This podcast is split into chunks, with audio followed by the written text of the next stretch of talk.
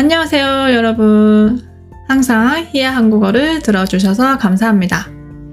히야 한국어는 모든 에피소드의 스크립트를 제공하고 있습니다. 일요일에는 줌 미팅도 하고 있습니다. 관심 있으시면 제 페이트리온을 확인해 주세요.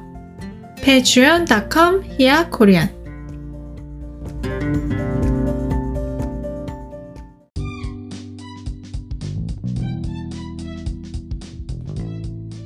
안녕하세요. 히야 한국어 히야입니다.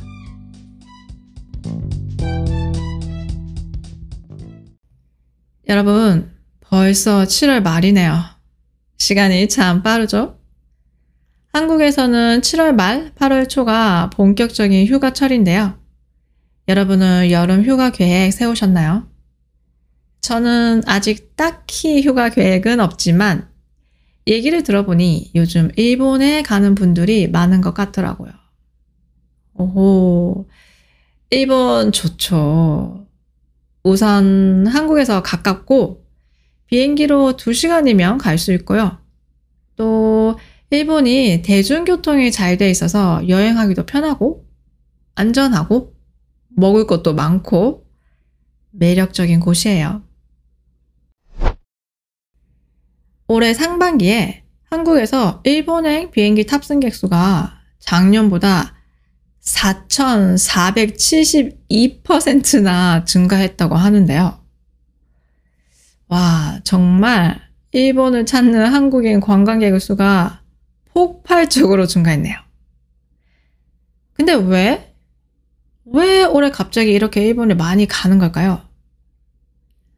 우선 올해 코로나 규제가 해제되었고 예전처럼 자유롭게 여행이 가능해졌고, 그리고 지금 무엇보다도 중요한 이유는 돈, 엔저 현상입니다. 엔저는 엔, 일본 화폐, 일본 돈, 저는 낮다, 즉 엔저는 일본 화폐가 낮다, 일본 화폐 가치가 낮다는 의미예요. 지금 일본 화폐의 가치가 역대급으로 낮다고 하는데요. 일본 화폐의 가치가 낮아지면 상대적으로 한국 돈, 한국 화폐, 한국 원화의 가치는 올라갑니다. 다시 말해서 똑같은 한국 돈으로 예전보다 먹을 수 있는 게 더 많아지고 할 수 있는 게 더 많아진 거죠. 그래서 요즘 한국 사람들이 너도 나도 일본에 가고 있어요. 지금이 기회다라고 생각하는 거예요. 근데 사실 요즘 엔저 못지않게 중요한 이유가 하나 더 있어요. 일본에 많이 가는 이유. 이게 요즘 진짜 한국에서 많이 논란이 되고 있는 문제인데요. 이 문제는 바로 바가지 요금입니다. 여러분 혹시 이런 표현 들어보셨어요? 바가지를 쓰다. 바가지는 여러분이 무엇을 살 때 원래 가격보다 더 비싸게 주고 산다는 의미예요. 우리 여행 가면 이런 경우가 많잖아요, 사실은. 예를 들어서 티셔츠를 하나 샀는데 여러분은 10,000원을 주고 샀어요. 근데 옆 가게에서는 똑같은 티셔츠인데 5,000원밖에 안 해요. 더 비싸게 주고 산 거죠. 이럴 때 바가지를 썼다라고 해요. 그리고 이렇게 비싸게 파는 걸 바가지를 씌우다라고 해요. 아까 그 티셔츠 가게 주인이 여러분한테 바가지를 씌운 거예요. 그리고 이 가격, 평소보다 더 비싼 가격을 바가지 요금이라고 해요. 요즘 한국에서 많이 문제가 되는 게 이 바가지 요금이에요. 혹시 여러분 한국 TV 프로그램 중에 1박 2일이라고 아세요? 얼마 전에 이 프로그램에서 한 지역 시장에 가서 전통 과자를 샀는데 그 가격이 좀 충격적이었어요. 이거 얼마예요? 70,000원이요. 네? 그게 1.5kg 정도 되는 양이었는데 무려 7만원이었어요. 제가 보기에는 만원이라도 좀 비싼 것 같아 보였는데 이 과자 한 봉지에 7만원이었거든요. 이건 비싸도 너무 비싸죠. 아니 무슨 금으로 만든 과자도 아니고 과자가 무슨 7만원이나 해요. 이런 바가지 요금이 이 시장만의 문제가 아니에요. 요즘은 시장이나 지역 축제에 가면 이런 바가지 요금이 너무 흔하고요. 근데 또 문제는 이게 바가지 요금이란 걸 알아요. 이게 비싼 걸 알지만 이와 여기까지 왔는데 그냥 가기엔 아쉽고 이런 마음으로 또 사 먹게 돼요. 그리고 애들이 있으면 엄마, 아빠, 저거 먹고 싶어요. 안 돼! 너무 비싸! 이럴 수 없잖아요. 바가지 요금인 걸 알면서도 바가지를 쓰게 돼요. 휴가철이 되면 바가지 요금이 더 심해지는데요. 한국에서는 여름 휴가 때 계곡에 많이 가요. 휴가철에 계곡에 가면 근처 식당도 비싸지고요. 근처 숙박비도 웬만한 호텔만큼 비싸져요.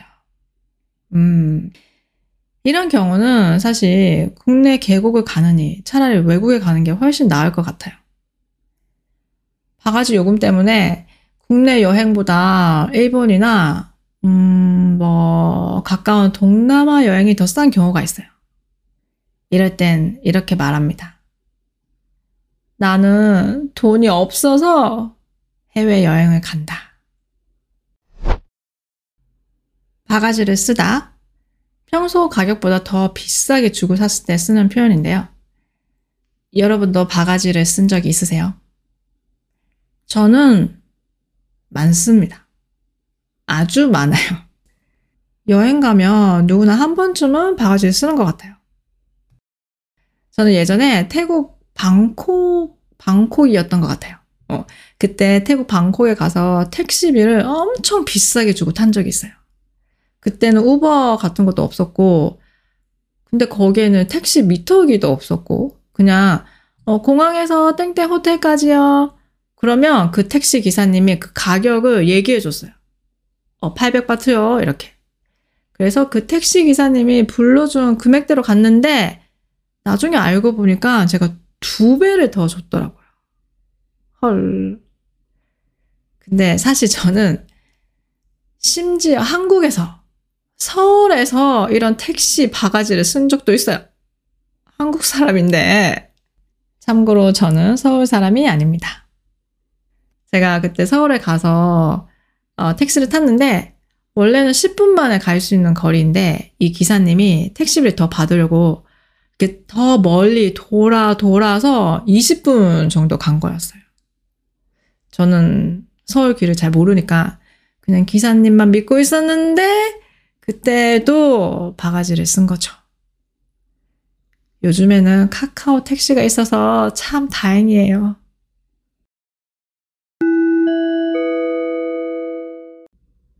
오늘의 표현입니다. 이왕. 이왕은 이미 이런 상황이 되었으니까 라는 의미예요. 예를 들어서 여러분이 친구랑 등산을 하고 있어요. 산 정상까지 거의 다 왔어요. 이때 친구가 이렇게 말해요. 나 너무 힘들어. 이제 못 가겠어. 근데 산 정상까지 5분만 더 가면 돼요. 여러분은 친구랑 같이 정상까지 꼭 가고 싶어요. 그럼 이때 이렇게 말해요. 이왕 여기까지 온 거 조금만 더 가자. 이왕 여기까지 온 거 이미 여기까지 왔으니까 조금만 더 가자는 의미예요. 이렇게 이왕은 힘든 상황, 어려운 상황을 긍정적으로 보는 뉘앙스가 있어요. 방금 등산 얘기도 지금 너무 힘들어. 힘든 거 아는데 조금만 더 가면 정상이야. 할 수 있어. 힘내. 이렇게 긍정적으로 생각하는 거예요. 이왕은 보통 사용하는 패턴이 있어요. 이왕, 땡땡커, 이왕 땡땡인데 예를 들어서 여러분이 1시에 친구를 만나기로 했는데 이미 늦었어요. 여러분이 문자를 보냈어요. 아 미안, 나 좀 늦을 것 같아. 이때 친구가 뭐라고 할까요? 만약 친구가 좀 짜증이 났다면 아 뭐야 왜 또 늦어? 라고 하겠지만 아주 마음이 넓고 이 상황을 이해하는 친구라면 괜찮아. 이왕 늦은 거 천천히 와. 아니면 이왕 늦었는데 천천히 와. 좋은 친구죠. 바가지 요금도 마찬가지예요. 지역 축제에 가면 뭐가 다 비싸요. 비싼 걸 아는데 그래도 이왕 여기까지 온 거 그냥 가긴 아쉽다. 그냥 먹자. 이런 마음으로 사 먹는 거예요. 알면서도 바가지를 쓰는 거예요.